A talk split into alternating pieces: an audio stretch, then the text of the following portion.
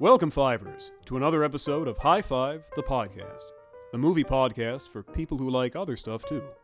On this week's episode, your hosts Q and J dive into some of their favorite movies and hopefully talk about some of your favorites too. Feel free to yell at your speakers when we ignore your favorites, or you could just tweet at us with your choices, like an adult. Now, let's join Q and J in the writer's room as they dive in. Fair warning this podcast may contain spoilers for movies that came out 20 years ago, but at this point, that's really your fault. And now, on with the show.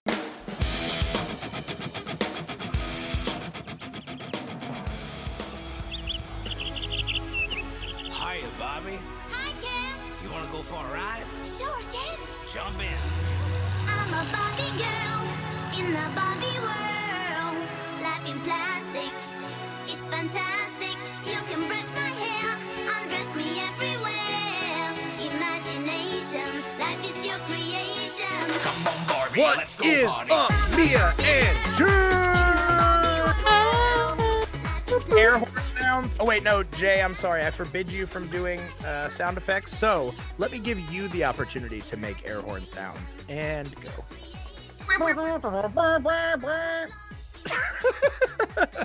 that was awesome. I loved that. It's well. It was well worth the build up.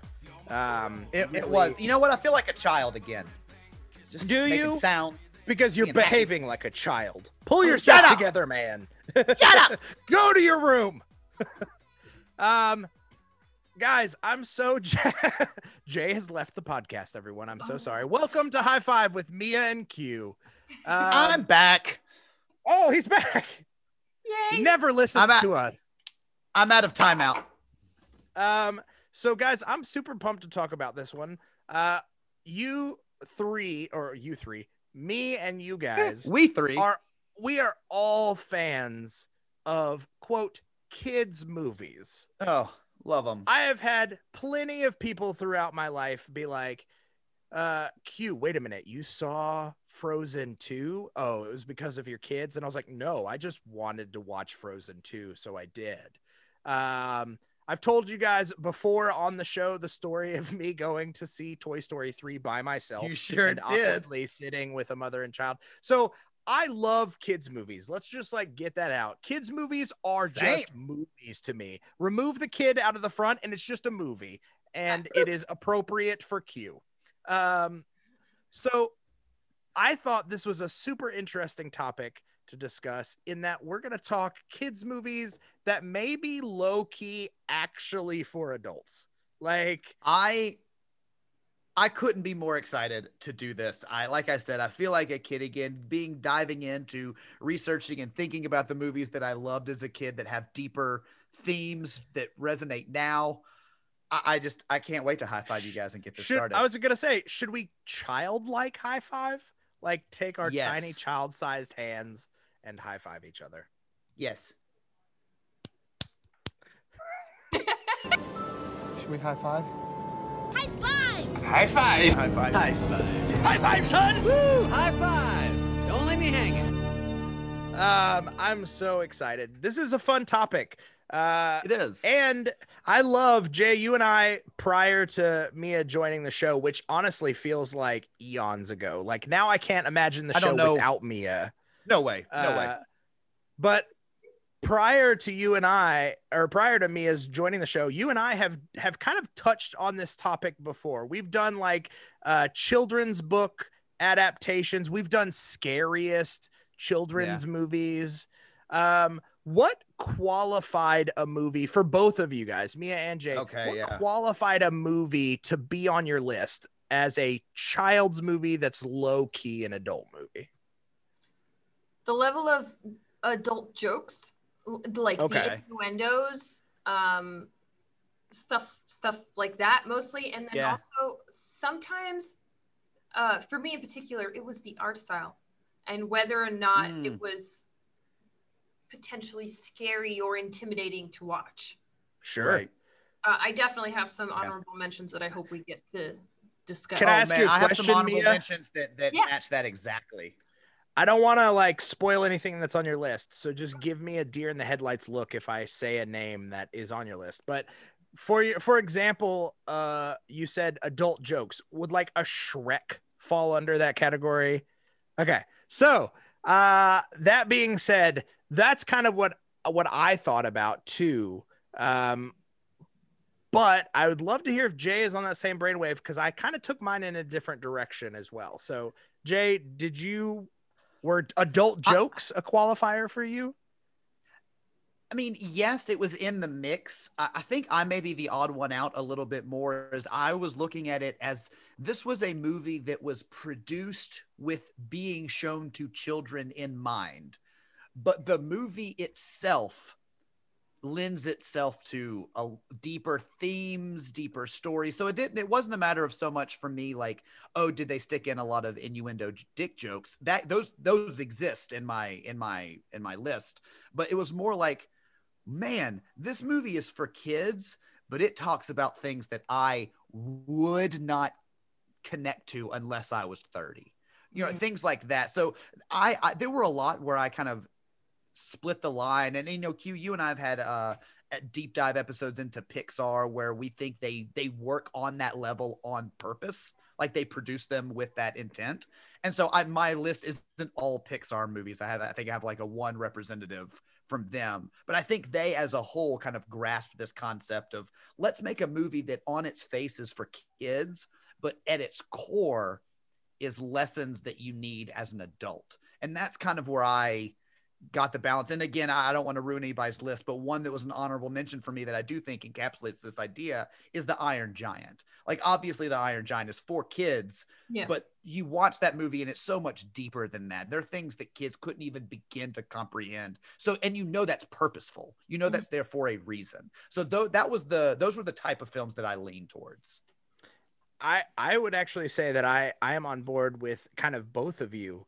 Um, I most of the movies that are on my list, uh, I I really narrowed it down to movies like you said, Jay, that were created intent like for children, like marketed for children, but that ultimately either dealt with heavy themes Right. Tiptoed into areas that even on some levels may be inappropriate for children maybe Right. like a misguided child's movie You know what I mean? Like- like we missed the mark i was shooting for five year old fans and really it should have been 35 year old fans Right. like you know what i mean I think you made an interesting distinction too. Is like made for kids. Like there are movies like Meet the Feebles or Sausage Party that look like kids movies, but that's a Right. gimmick. Right the intention is to be an adult's movie but feel like a kid's movie Yeah. And so But I I- eliminated those. same definitely same well then i think we're all on board i'm excited to hear this list so i say we get to it This is where we do this is where we make a list. The list. Three, two. List. All right, My Mia. number five- Yes. My number five is Zootopia. Oh, snap Yeah, yeah. jingle. I don't know what I was trying to say, but it's uh combats what like xenophobia, sexism, racism. It's got all of it in there. Yeah, all of it. it in super deep. I, I mentioned Pixar earlier. Um, I think Pixar is a great example of doing this, and Zootopia is uh, one of their pristine examples of of. To be fair, in quick question. is Zootopia Pixar? No, I it's think Disney. Zoot- it's Disney. It is Disney animation. Little, Okay. it's, it's their it's their offshoot. Not trying to be that guy, Yeah, but but, but thank you, thank I you. I feel just want to make sure. I feel like Disney was like, you know what, Pixar, you know what, we're gonna outdo you just Yeah. as much. I see your movies and I will raise you. Yes, I think they did it though. Three things at once, real tough topics. I, I Yeah. think they did it. Zootopia is a is a, a fantastic example of this. Absolutely. I find that interesting. Oh. I, I love it. I'm gonna be totally transparent and say that movie didn't even enter into my head when making Really? this list. Yeah, and I think mainly because I don't know. I, when I watched it as an adult, I totally throughout the movie. Like, while yes, it dealt with heavy themes, I thought they did it in a very carefully done way. They did. They did. Still felt very childlike. Like, it's not like they came out. I, I don't know how to describe it. Like, it felt like they handled mature themes with the intention of teaching mature themes to children, not necessarily um kind of just having mature themes, if that makes sense. It, it does make sense, and that, uh-huh. Sure. that's a, that's a very gray area, fine line. I can see your point on that one for sure. Hmm. I think I err more on Mia's side of the fence for it, but Sure. I definitely see that. I was just defending as to why it didn't pop into my head. Oh, and no, that's Of course, of That's- course. kind of why. We had a topic not too long ago, I think, about like betrayals, like th- like things you didn't see. Oh, yeah. From a That's one of the movies that was on that list because the character that was actually the bad guy. They hit Yeah. it pretty well. Oh, I just remembered. Well, I was like, oh my god, that's right. You're not the expecting- interesting the interesting thing about that movie is they hide that twist so well because about Mm. an hour and 10 minutes into that movie the movie takes a hard right turn Oh yeah. that i didn't see coming and that's one of the reasons i respect zootopia as much as i do um so yeah i yeah i'm with you on that one I love it. I it's like a it. fantastic movie for sure. Hands down, no arguing with you there. It Yeah. is a fantastic movie. I I actually similarly am going to relate to you, Mia. So my number five also has a rabbit protagonist. Uh, my number five is Who Framed Roger Rabbit. That was one of my honorable mentions. Oh, that's so good. I think, and, and it's lower on my list. It's one of my favorite movies ever, but I think it's lower on my list because the idea of is it for kids or is it for adults is very blurred.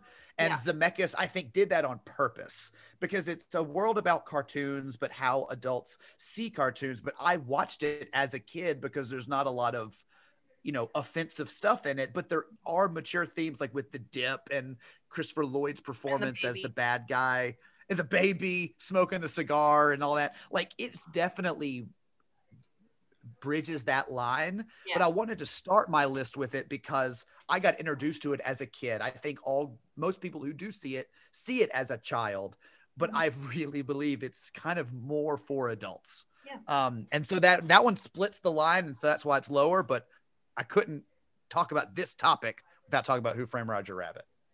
I I love it. I think that is a super solid choice. Hell yeah. Uh, I would love to play patty cake with you later. Is all I'm saying. Wink, oh, wink, please, nudge, nudge. Wink, wink. Um, honeymoon. I can say uh, that it is not my number five. My number five, unfortunately, although I'd love to join the party, does not have a rabbit protagonist. Uh, although my number cool, five, though. that would that would be wild. Uh, my number five was m- like name checked in our initial conversations, and that's because my number five is the Iron Giant. Um, Such a good one. Hell yeah. it really is. It's maybe one of Brad Bird's best movies. And he's got Um, some good ones under his he belt. really does. But I will say this the reason it's so low on my list is because out of my list of movies, it is probably the most kid friendly. Like, it's the most, like, unless you're looking at it with a lens of, wow, this is kind of heady material, you would watch that movie and just be like, this is a really good kids movie. Right. You know what I mean? Yeah. Um, but it does deal with a lot of heavy themes. You know what I mean? And it takes Mhm. place in a time period in American history which is kind of questionable. You know what I mean? and they kind of deal with some of those socio-political kind of ideologies and the government versus you know kind of beatniks and like weirdos. And then you also kind of deal with um, a kid experiencing kind of loss. And um, it's it's a it's just a really good movie. It's one that made i like you run the gamut of all the emotions right? Like i laughed i cried like oh yeah, And- hands down is probably Vin Diesel's best performance. Well, I was gonna say if you didn't mention Vin Diesel, I was going to because this is another example of Vin Diesel killing it as a voice actor. like really. And once again, pretty much using no words. Monos- like monosyllabic. Very much so. Yeah. Like he seems to emote best when he is confined to a limited vocabulary. Yeah. Um, he can really make the same words over and over have totally different context from one another. Well, that's Um, why the uh that's why Pitch Black that movie works so well because he barely talks that whole thing. He's just got glowing eyes. and you're just like, wow, killer performance. Love it. Um, but it's a great movie. Harry Connick Jr. is awesome in that movie. Um, it's just a really great, it's a really great, relatable Yeah. story, but it definitely, definitely, definitely makes the list because it deals with those heavy themes. It is a I agree. it is a sadder, darker movie Yeah. at times. Yep. So yeah, I love it. Okay. boom, starting off strong. Keep us going, Mia. All right. My number four is Coraline. yeah. Why did I not think of that movie? No. I love it. And we, we've watched it like a thousand times. I love that movie. It's You're the odd man out, Jay, because Coraline is also my number four. yeah. So good. That's twice we've done that. Four is Q. I know, I love it. We're on the same wave. For a It's score. happening. It's kind of scary. It has. It has. I would argue it's very scary Okay, cool, times. cool. It's very scary. It I'm really very is. watching it quite often. Whenever I do, I'm like, oh yeah, Coraline. Yeah, this is it. All right. This Freaky. is it. no, no. Um, I feel like um, it combats in a more adult. First off, Neil Gaiman is an incredible writer, and I appreciate Yes. the darkness that he brings to a lot of stories because it's Yes. it's one I can typically handle as a reader as and as someone who gets easily afraid. I can handle that level, that type of darkness that he brings to his stories, shows, and, and movies. Um, but Coraline in particular, because it was done in the style it was done, was more impactful than any of the live action things that I've watched that he has. Um, it it had the creepier vibe. It was Mhm. the I don't know if this is the right way to say it, but the consequences and of the actions of Coraline were I felt like they were more real than any of the consequences that I've seen in the shows and movies that are live action. It Right. was you could feel it more. I feel like because they got to got to play with colors in a very in your face way that it helped with with your emotional reaction to what was going on. I just it I, it couldn't not be on my list. It had to be. If I to piggyback on that, since we shared number four, um, well, hey, how about this, it- guys? My list turned out to be kind of fluid. Coraline's my number four. Oh my god, that's crazy! Who Hey. knew? What a crazy coincidence! Because! I, I've, I didn't. That movie didn't come into my head, but my God, if Laika isn't the a great studio to make kids movies for adults, and Coraline may be one of their For best sure. examples of it. They, the the animation in it alone, and just the opening scene where they're stop motioning a, a needle, a hand made of needles, sewing a needle. yes. It, it's like magic. yes.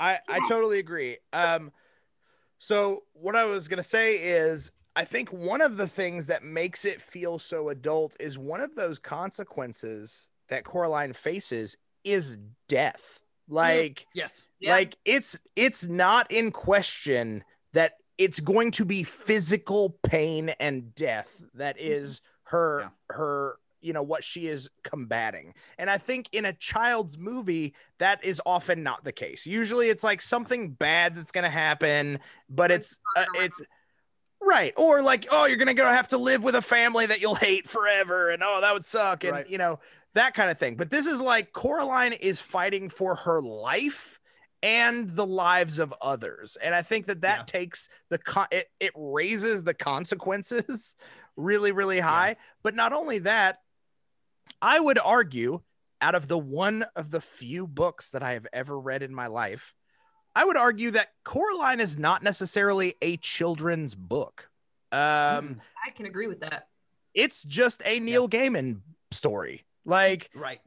it involves a child and it is about things happening to some children but i think And- ultimately it is not a kid's book that was turned into a kid's movie but Right. still inherently has all those things and if we're if we're talking like people who kind of guided that vision, you also have Henry Selick directing it, who is famous for James and the Giant Peach, also another kind of heady, dark, scary movie. Right. Uh, Nightmare Before Christmas, also another one Yep. of uh, we know Mia's favorite movies.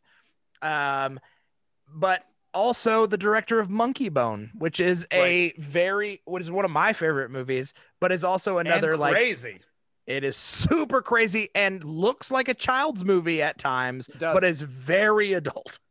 Well, and I Um, think that's one of the interesting things about Coraline is that, to your point, um, Henry Selick and uh, Laika and um, uh, Neil Gaiman sort of were like this perfect storm to kind of Mhm. merge together because the animation style of claymation feels inherently childish, and the story is about a child. And we are just programmed to think that any movie that's about a kid is a kid's movie, with few Mhm. exceptions. You have your boy in the striped pajamas that's definitely no one would think is a kid's movie, but about kids. But anytime we see a movie that's like, oh, well, the kid is the protagonist, it's like, oh, this is like Harry Potter.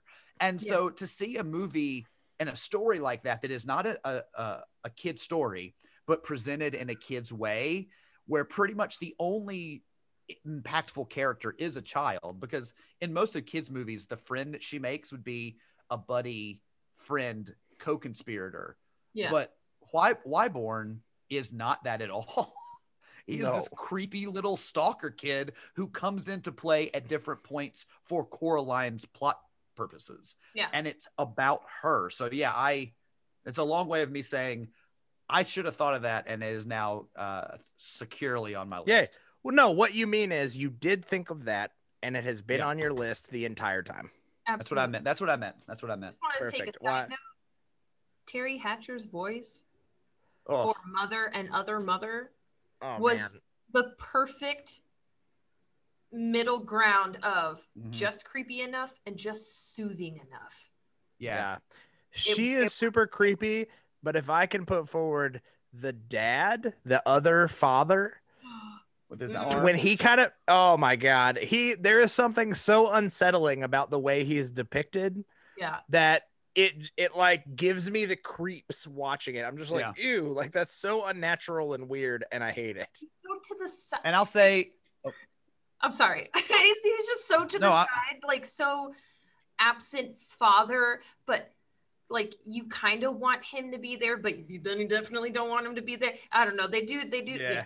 They're Oh no, I yes. right. I, I will say, and Coraline's one of those where um our young our our oldest daughter got addicted to that movie. We would watch it like every day. Oh wow. And I can tell you, upon repeated viewings, it only gets better. Like it holds up. Oh, it for sure. stands Tall, and it does not become grinding or grating to watch, even on repeated viewings in, in the same week. So I can say that from personal experience. Agreed. All right, Mia, that brings us to number Number- three.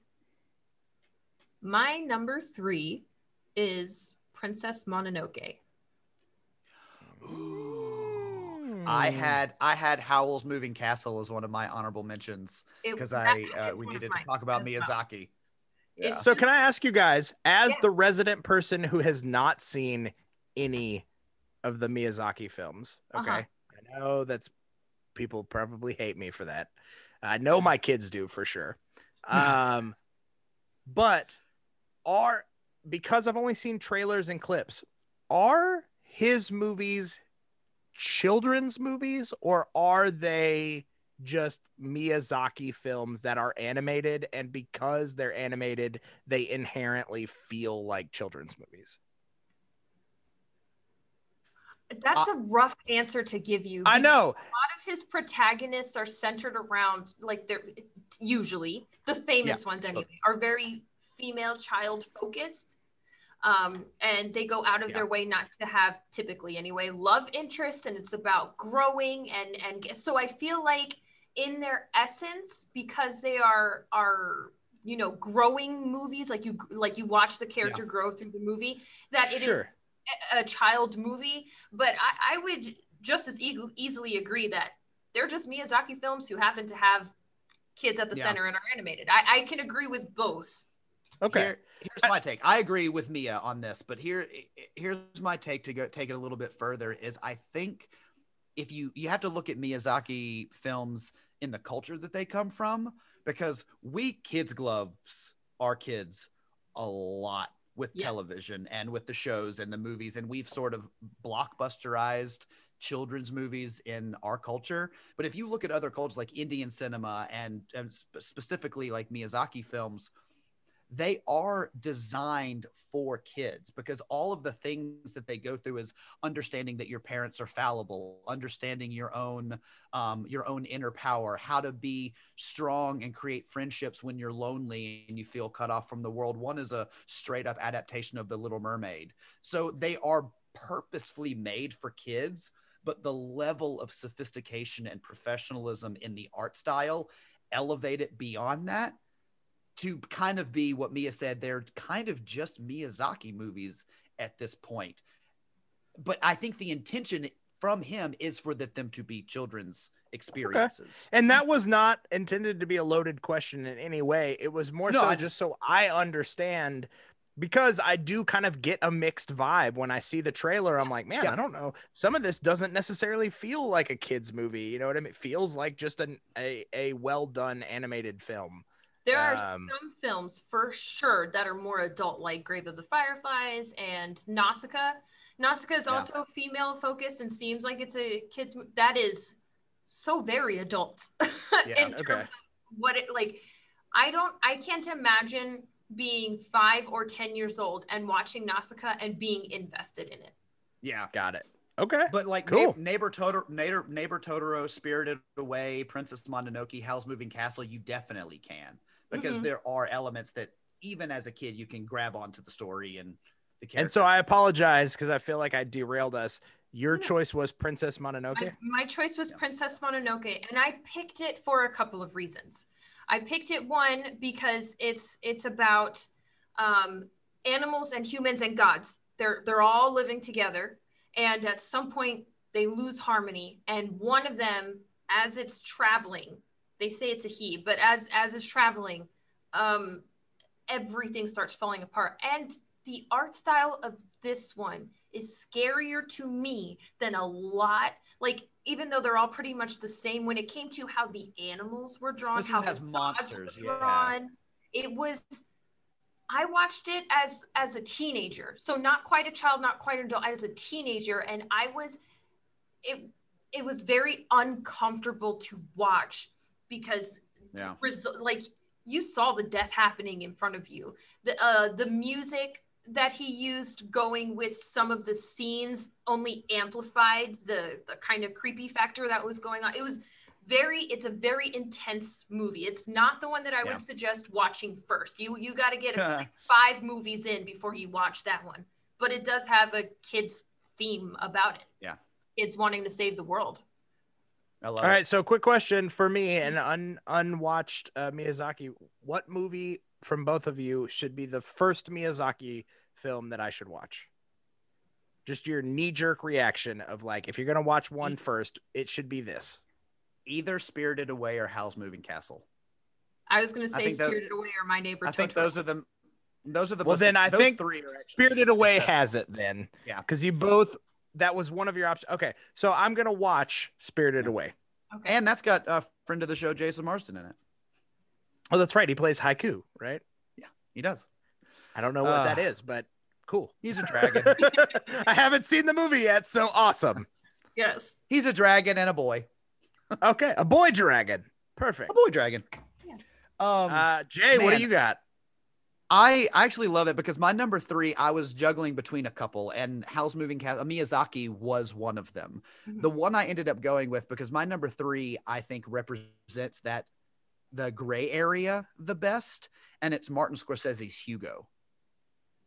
I think. Hugo was advertised as a kid's film. I think it was designed and animated, sort of like Tintin, in a kid's style. But I don't think Martin Scorsese had any intention of making a movie for kids. It's about his love of cinema, which obviously, you know, connects with me. It's a gorgeous movie. It's extremely well directed. It's the only time Martin Scorsese's really dived into animation, and it was, you know, it's a good one and done, in my opinion. Um, and it is while on the surface everything about it feels like a kids movie it's this orphan and he lives in a train station and he falls in love with this and he's running from security guards it is an adult movie about an adult looking back on his childhood and how he fell in love or in a you know a sense of how someone can fall in love with their passion. And i love that. I love uh, it works on a lot of different levels. And i hadn't thought about that movie in a while but the more i started thinking about it for this topic i was like yep yep checks that box. Yep yep. Oh man i need to watch this movie again. So That is a movie that I I would agree. I think I need to watch again. It's been a, I haven't seen it since it first came out. Um, it it covers uh what's the director's name? George Milnew Milnew. Mil- Milnew yeah Uh, Milnew. he's the he's famous for doing the from Earth to the Moon, the like uh, Mm-hmm. Trip to the rocket in the eye of Yeah. Trip to the Moon. Um, I do remember like pieces of that movie, and I'm pretty sure they show like some pretty cool like behind the Mhm. scenes of him like Yep. making some of his films, and it seems magical and wild. Um, yeah that is a movie I want to see again. Also, I just like all I remember are like pieces. I know he's involved in it. I know that there's a robot boy at some point some like point a yep. steampunk robot. I know that Chloe Grace Moretz is in it, Yep. and I know that it takes place at like turn of the century, uh, Yeah. Europe or France or something. Yeah. so now I it's just need to watch it. big it is, up it is really me. good, yeah but and I I've only watched I it think once. In this in this topic it just sort of fits perfectly in the center for me I like that. I super like that. Well, my number three has already been talked about on this list, uh, but I'll add to it. My number three is Who Framed Roger Rabbit. yay Um, it's higher on the list for me because in my mind, at, I did see it as a kid, and as a kid, I totally saw it as a kids movie. Yeah. like I watched Yes. it, and it 100% functioned on that level for me. And then as an adult, I rewatched it, and it totally functioned as an adult movie for me, and not necessarily a kids movie. So I saw it from two very different like vantage points. Um, Yeah. And the fact that I didn't feel like an adult watching a kids movie when I watched it as an adult, and as a kid, I didn't feel like a kid watching an adult movie. That blew my Yeah. mind. Like it can operate on two different levels like that. Um, and you know, there are definitely things that by today's standard would be argued as like highly inappropriate for a child's movie. Sure. Jessica Rabbit as a character is probably slightly inappropriate for you know maybe at its core right um but it also worked as like a pretty solid like gumshoe detective story you know what i Yep. mean like it it really like operates on all these levels but you have the added bonus of it taking place in a part cartoon world with maybe some of the or not maybe with some of the most famous cartoon characters kind Yeah. of surrounding it. You have mickey mouse you have uh, roger rabbit you have bugs bunny you have daffy duck. Like you literally have like the pantheon of children's heroes it was That, like, like- a lego movie or a um or uh oh shit. Uh, it's like a lego movie or ready player one that was uh you know before before then. Yeah. And it's and it's wild and it's a great movie. It's one of my be- favorite Bob Hoskins roles. Um, yes And I found out later I didn't realize that it's actually based off of a book, and that oh i don't think i knew that either Yeah, that book is not a children's book. It is. Is it? It's told as a gumshoe novel oh fun just it has cartoons in it that has cartoons in the world. Um, and so then it was developed as like a, a kids movie because you know Hollywood, big Hollywood sees cartoons right. and they're like, oh, that's a kids movie category Um, and then Robert Zemeckis was like, yeah, I guess it'll be a kids movie, but I'm gonna put a bunch of shit in there too. So yeah, that's fine. It's totally a kids movie. I think it's Um, interesting that when you guys watched it, you guys saw it as kids and thought it was a kids movie. I watched it as a child and I totally thought it was an adult movie. oh really Yes, I I, nev- I, I, mean, I feel like if I watch it now, I'll think of it as a kids movie. But when I watched it as a child, I, I it felt so scandalous to me because I was like, "Oh, I got to watch an adult movie. It, it just It- happened to have cartoons to me. Well, I and that's part- I think I think that's the trick it plays is it is Yeah. an adult movie, but it has and features prominently cartoons. So your brain's like, ah, kids movie.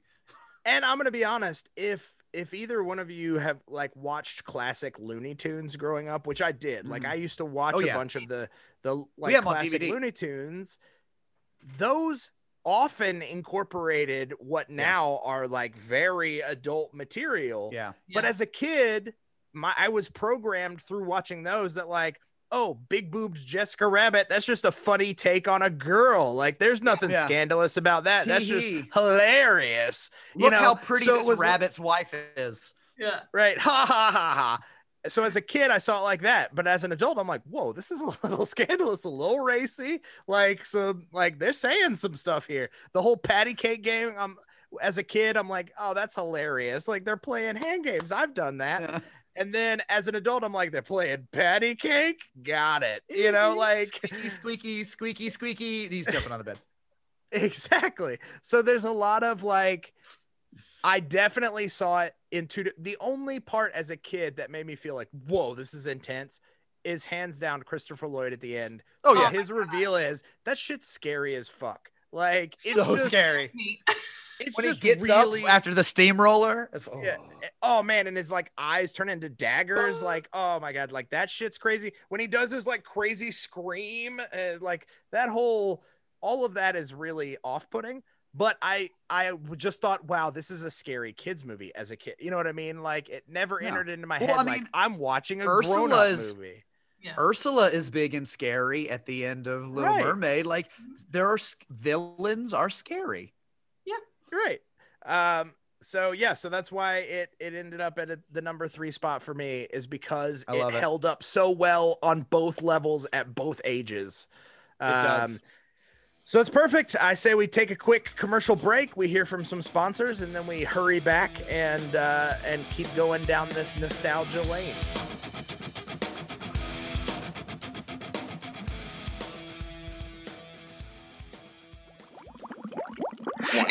Guzzle Wuzzle cherry flavored chilies. Guzzle Wuzzle's jelly flavored It tastes chilies. like cherries. It's Guzzle Wuzzle Kizzle Fizzles cherries. But Do you want the fizzles of guzzles and guzzles in your fizzles with cherries and chilies? It tastes like meat. Gizzle, Gizzle Wuzzle's cherry flavored somethings. It has fruit and meat. That's weird. Grazzle Fuzzles chili flavored cherries. It's real spicy. cherry Guzzle Wuzzles. It burns my nostrils. Get it? Flavored Guzzle Wuzzle cherries chili.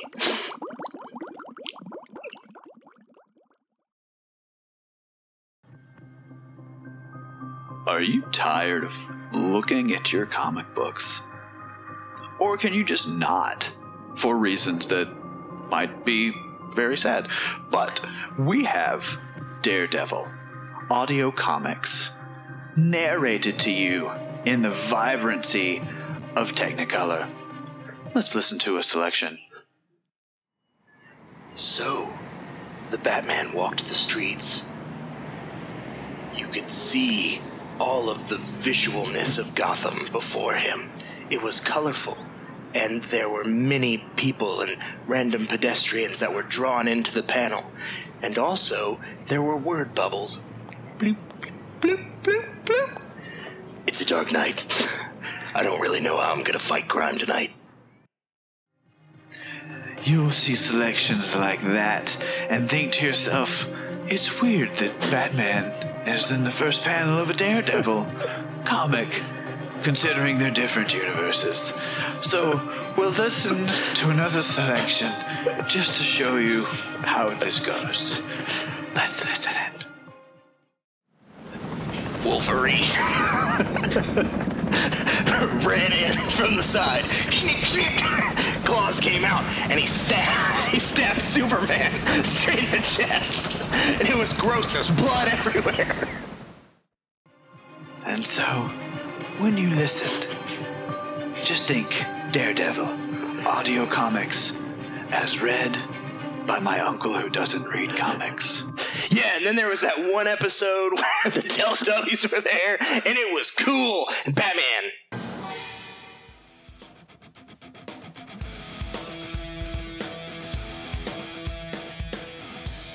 All right, and we are back, and that means Mia, it is time for you to take us into our number two choices. What you got? My number two is Willy Wonka. Oh, good one. Oh, I was wondering if he was going to have a Roald Super Dahl. nice. Like you mentioned, uh, uh, Q mentioned James and the Giant Peach earlier. Roald Dahl was good at this, like making kids books that weren't kids books. Yeah. No, I I wish I would have remembered James and the Giant Peach because that one also scared me a little bit. but it's a little weird. It is. The Willy Wonka, I feel like, encapsulates everything that adults are supposed to see and everything that children are supposed to see. And that, like, as a child watching it, I would have never known that this man was actually a serial killer. I never would have known that. I never would have gotten that. Um, I, I, but in both, I prefer the first iteration of it. I agree. I was gonna say Uh, that I, I don't say I don't mention the Tim Burton one very much. Can I can I say I want to put forward to add on to your thing? Yeah. It's not on my list at all, but I have a thought about this movie. Sure. Would do you think that it is specifically Gene Wilder's performance in the movie that makes it feel like a more adult movie? Like he I personally feel like Gene Wilder didn't play it like he's in a mm. kids movie. He played it like he's in a subversive dark comedy. You know what I mean? And I you and so if you take him out of that movie, does it still in like insert let's throw Johnny Depp in there even. Like if you Yeah. take him out of that movie, does it still feel like an adult movie or does it then especially the older one, does it then just feel like a weird 60s kind of comedic kids movie? kids romp. Watching it as a child, I actually thought it was Gene Wilder who made it a kids movie. because he's like Yeah. wacky or Yes, I did not Interesting. think that it was the kids at all. I thought the Oompa Loompas added to him, but I ne- like I thought it was supposed to be a kids movie because it's candy and kids. right. But it was actually watching him because it he I can see what you're saying, but in my memory as a child, I saw a man filled with wonder. Right. That's what I saw, and that's what made it a kids movie for me. I think that's just interesting because as a kid, Yeah. I saw it kind of the opposite. I mm-hmm. saw a man on the edge. Like I saw kind of a manic person. the I whole I'll split I'll split the difference of you guys. When I watched it as a kid, I saw it exactly as Mia described it. Was this guy who ran a candy factory and he was eccentric and a kid at heart and everything, everything. But as I got older and when I watch it as an adult, having the experiences, not only life experiences, but understanding acting performances. Mhm. Now when I watch it and I see the Gene Wilder, you know, singing his song in the in the tunnel and sort of kind of losing his mind on accident. And then especially the scene at the end when he is in business mode, those two scenes are like, I think Gene Wilder's doing something a bit more here. And I never thought of it in that way, Q, but that's a very interesting take. That if you like removed him from it, does it still have that sense of menace? Or does it just become like if you insert an actor who is just playing like a childlike, like I'm Willy Wonka, and then Like he can still have Depp. that like right, he can still have that like angry scene at the end, but does it feel less menacing without that particular performance? And maybe the chicken getting its head cut off in the tunnel scene, that was pretty weird and menacing. I didn't even remember that part. Yeah. Yeah, During I- the tunnel scene, there's a lot of just like weird random footage that's like flashed up, and one of them is a chicken legitimately getting its head chopped off with a butcher knife. Okay. Yeah. So Um, I, I totally dig that choice though, because like I said, Roald Dahl was great about capturing that like child's viewpoint in an adult hundred percent world. agreed. Yeah.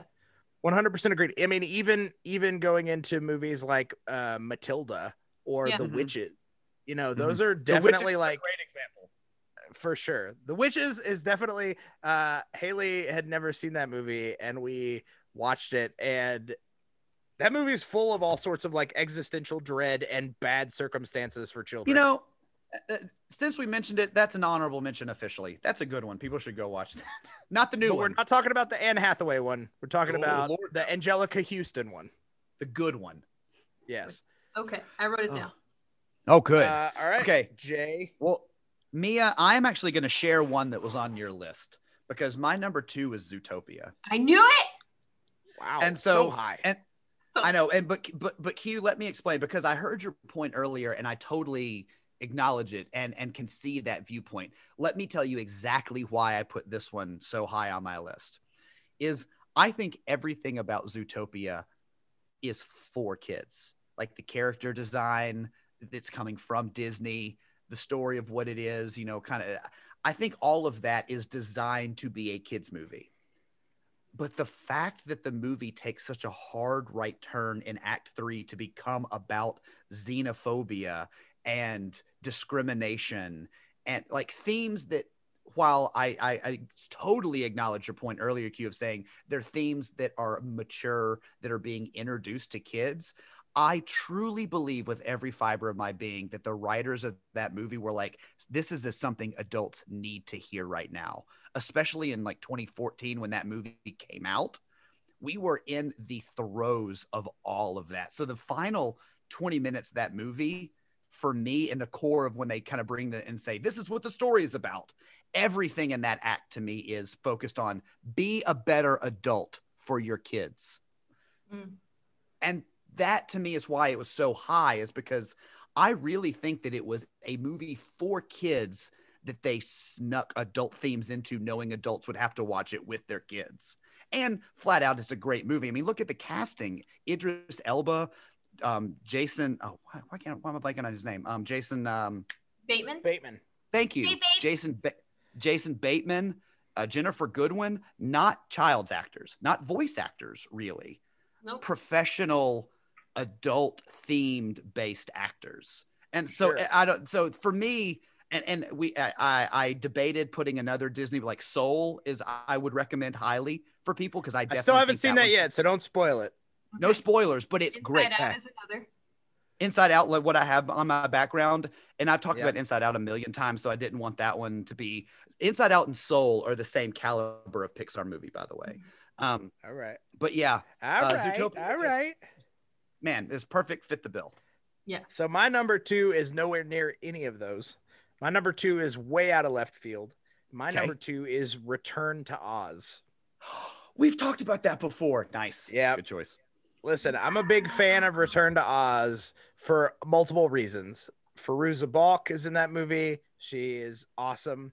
Um, but one of the things that struck me as a kid that made it not feel like a children's movie is that the movie opens with her committed to an insane asylum and essentially having Yeah. to s- stave off electroshock therapy and she escapes and ends back up in the world of Oz.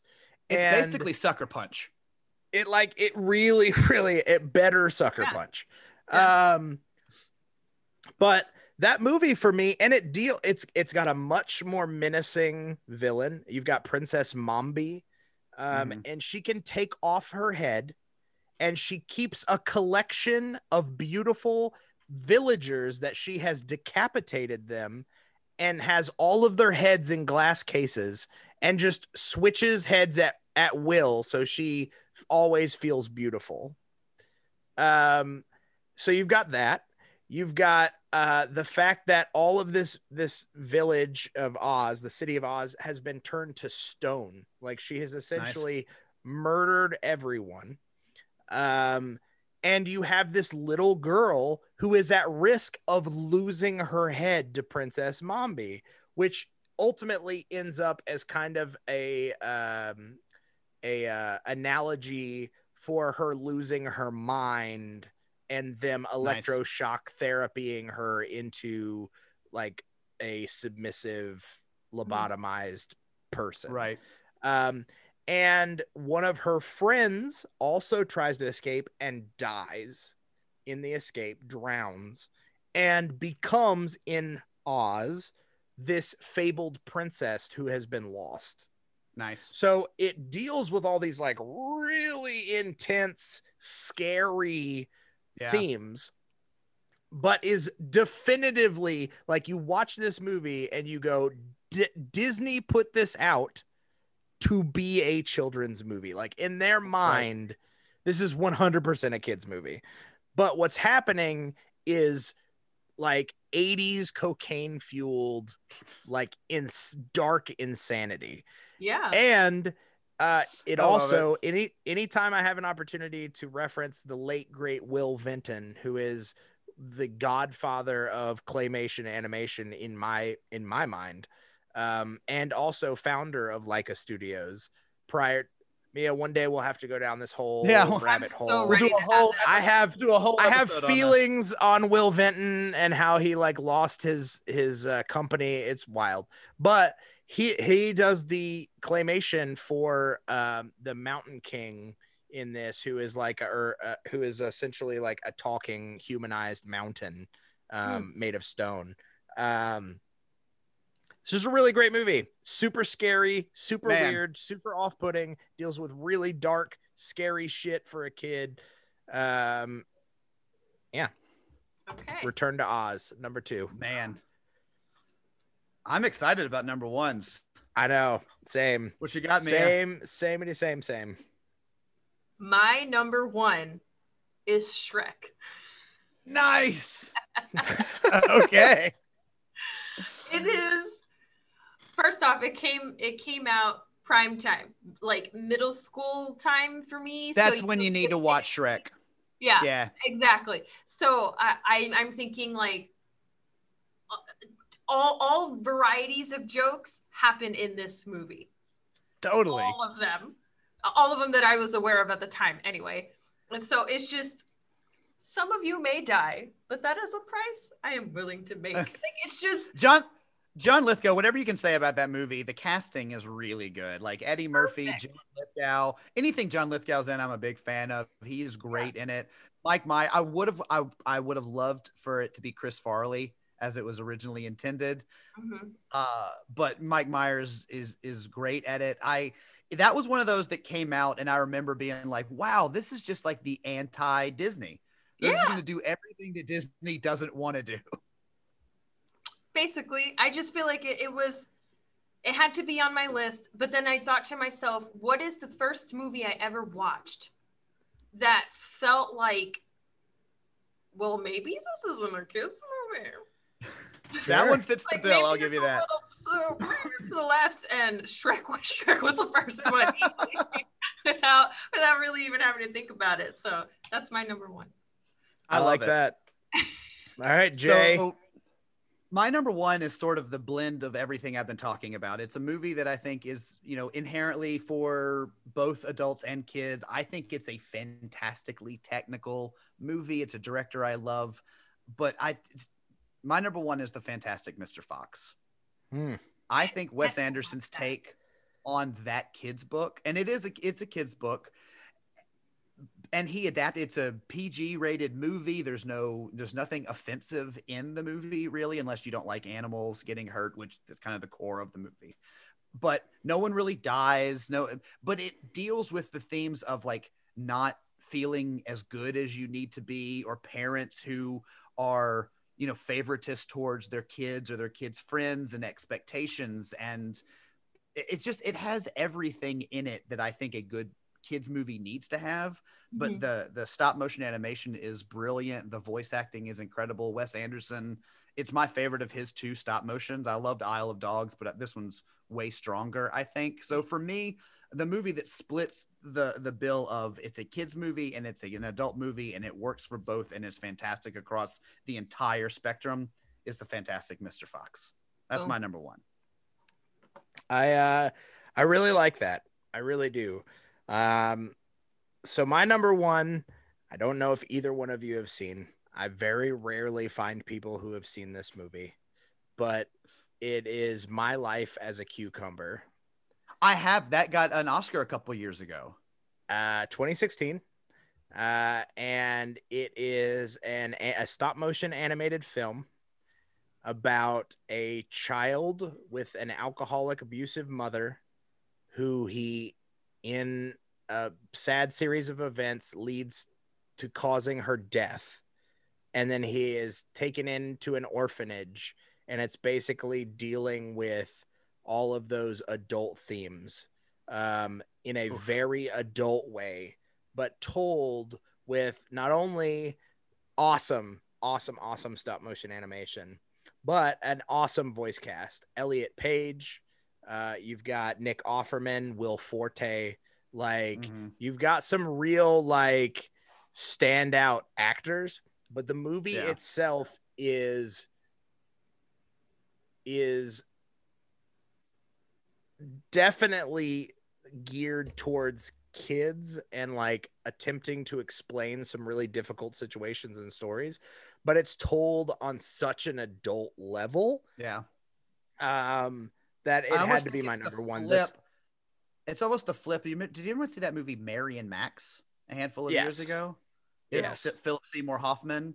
It's Yes. the same type of thing, but I think that one skews way adult.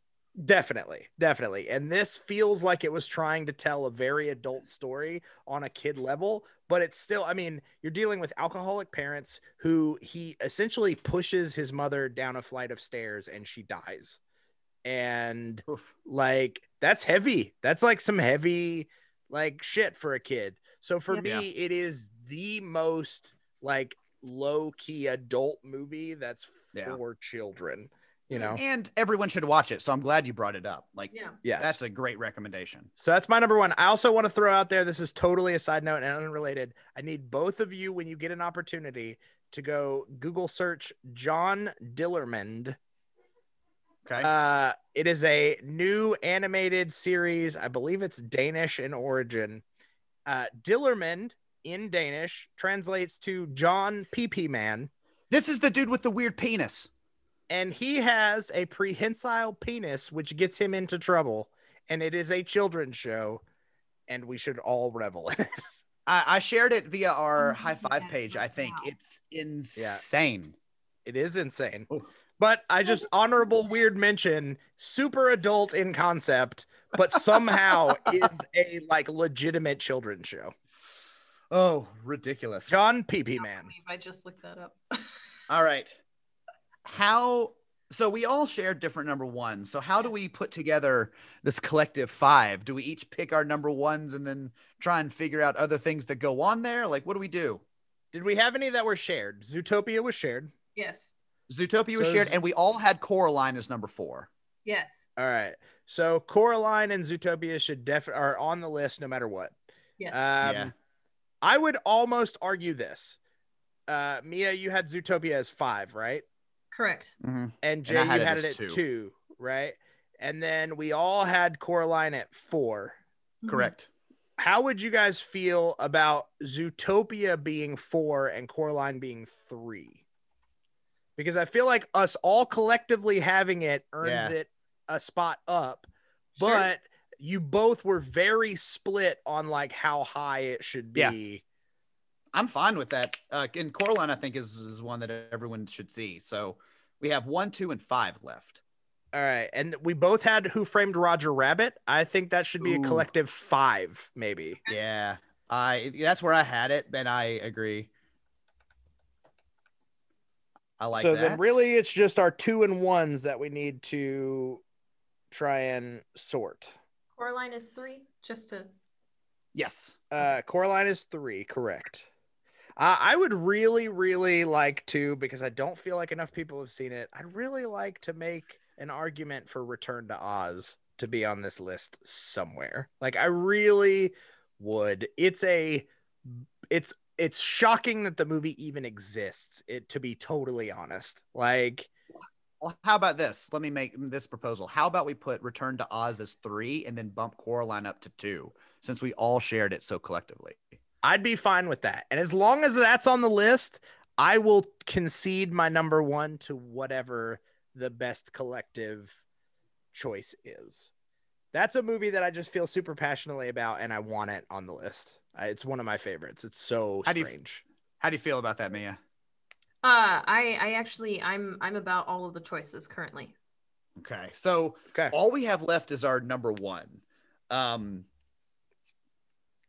which is which is tough because what do we think is the best? What do we have? Mia, what was your number one? Shrek. And what was yours, Jay? Fantastic, Mr. Fox. and mine was Life is a Cucumber. I'll take mine out of the running because I think But everyone should see that one.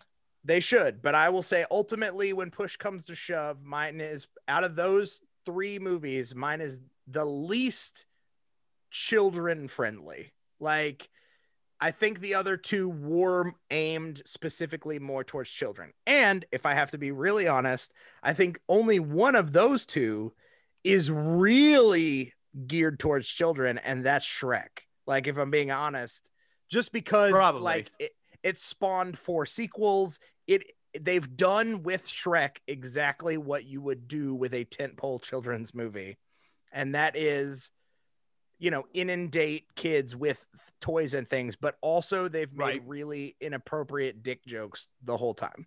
So that's my only thought on that. But I do really like the Fantastic Mr. Fox. But I think you would be hard pressed to find enough children that have actually seen that movie. I think more adults went to go see Fantastic Mr. Fox than kids. I I would agree. I just I have a, a- a personal. It I hurts to know. put Shrek as number one. I know. But I'd be fine with Coraline being number one since we Well, all. why don't we that. make Coraline number one and Shrek number two? I'm okay with that. I I I can live with okay that with that? because Coraline is really good. yeah, I I feel good about that. All right, read it. Read us We back can the list even- and let's hold say on. we all feel good. Yeah, okay, read us the list. Top five kids movies for adults. Number five, Who Framed Roger Rabbit. Number four, Zootopia. Number three, Return to Oz. Number two, Shrek. And number one, Coraline. I think it's pretty good. I- you guys have I- to remember we're ranking children's movies here, okay? Yeah, yeah, no, and that's in we're trying not all to take it too actuality, serious. These aren't like Oscar, like none of these movies are Oscar award winning films. Uh, so, That's like, you know, there's got to be some leeway. They are kids' movies. We just, I think Zootopia won an Oscar. I yeah, I was just Did- about to argue that. was it a best animated? Yeah. Yeah. And I think Okay. best song maybe. I forget. It, Okay. it was Well, it, maybe it won it at should least be something. number one. Um, no, I, I'm I'm okay with it being. I mean, I I'm okay with with the list. I think that you know we could we could you know pull hairs and split hairs, Sure. but I think this is good. I think this is is representative. that a and it- Zootopia joke? Is that Yeah. a rabbit joke? it is. It is. Uh, all right, guys. Well, that's your list. Go check it out if you want to watch kids' movies and tickle your adult funny bone at the same time. These Do it. movies are the ones for you. Uh, in the meantime, always, always, always go check out project-nerd.com, your resource for the nerdiest goodness across the interwebs, including an entire new slate of podcasts hitting the air all month of February and beyond.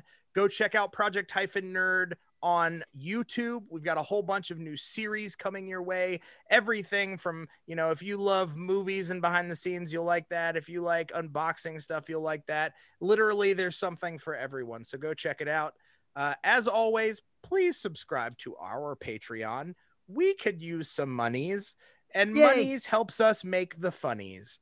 So give us your monies and uh, subscribe. Tiers start at three dollars, and you get all sorts of bonus episodes. and super goodness easy. There, it is super easy. Um, and outside of that, uh, yeah, get out of here. I guess. Go clean See your you room. next time. We have reached the end of another High Five, the podcast episode. It's time to lock up the writer's room and rest comfortably, knowing we knocked out another great list of things you should be watching. If the guys didn't mention your favorites this week in their lists, you can harass them by emailing them at my5 at highfivethepodcast.com. That's M Y F I V E at H I G H F I V E T H E P O D C A S T dot com. Got that?